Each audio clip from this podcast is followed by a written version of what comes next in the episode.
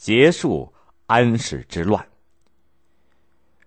公元七五六年七月间，肃宗李亨在灵武，也就是现在的宁夏灵武南即位，尊玄宗为太上皇。肃宗为了收拾残局，重振大唐的基业，勉强理政。他吸收了奸臣乱政的教训，诚意聘用隐士李密，外出的时候和他并马而行，夜宿的时候两人对榻而眠，事无大小都征询李密的意见，甚至升任和贬斥将相这样的军国大事也相互商量。由于李亨有礼贤下士的明君风度，所以许多散失的大臣先后前来依附。肃宗还任命了一批能征善战的将领和叛军作战，他先后任命郭子仪为兵部尚书、灵武长史。郭子仪统帅五万大军从河北打到灵武，一路征战，均为大阵，使人们对国家的复兴有了信心。肃宗又任命老将军李光弼为户部尚书、北都留守。李光弼以不足万人的兵力击退了史思明对太原的围攻。肃宗还任命颜真卿为工部尚书兼御史大夫，河北各郡积极响应，奋勇抗贼。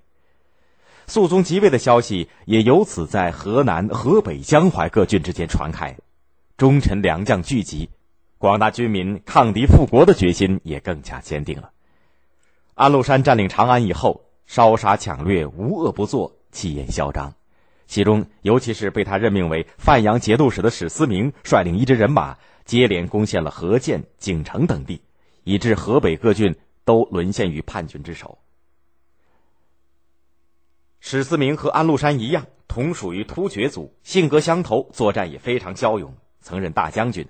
他是安禄山叛军当中的重要成员，他的危害仅次于安禄山，所以安禄山反叛在历史上又被称为安史之乱。第二年，安禄山的眼睛全看不见了，加上他又生了举病，性子更加暴虐，左右的官员侍从稍不如意就被打被杀，连最得宠的颜庄也惶惶不安。最后颜庄唆使安禄山的儿子安庆绪杀父，安庆绪又即帝位。安庆绪为人昏庸懦弱，讲话语无伦次，大事小事都由颜庄专权决定。史思明占据范阳十分骄横，并不甘心受安庆绪的节制，所以叛军各大集团开始勾心斗角，分崩离析，战斗力大为下降。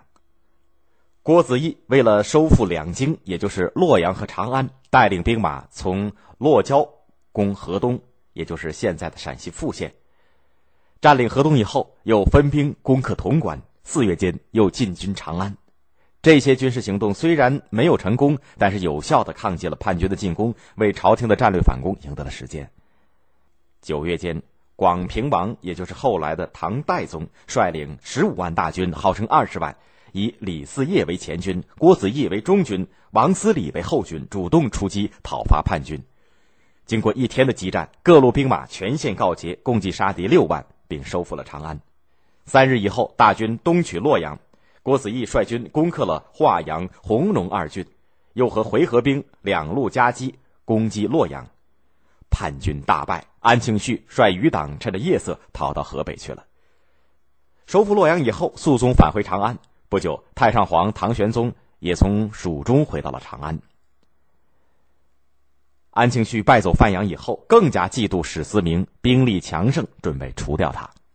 这就迫使史思明终于率领下属十三个郡和八万兵马投降了唐朝，但是史思明出尔反尔，后来又再度背叛唐朝。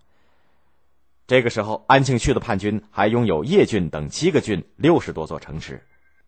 公元七五八年，唐肃宗任命郭子仪为中书令，李光弼为侍中，率领二十万兵马讨伐安庆绪。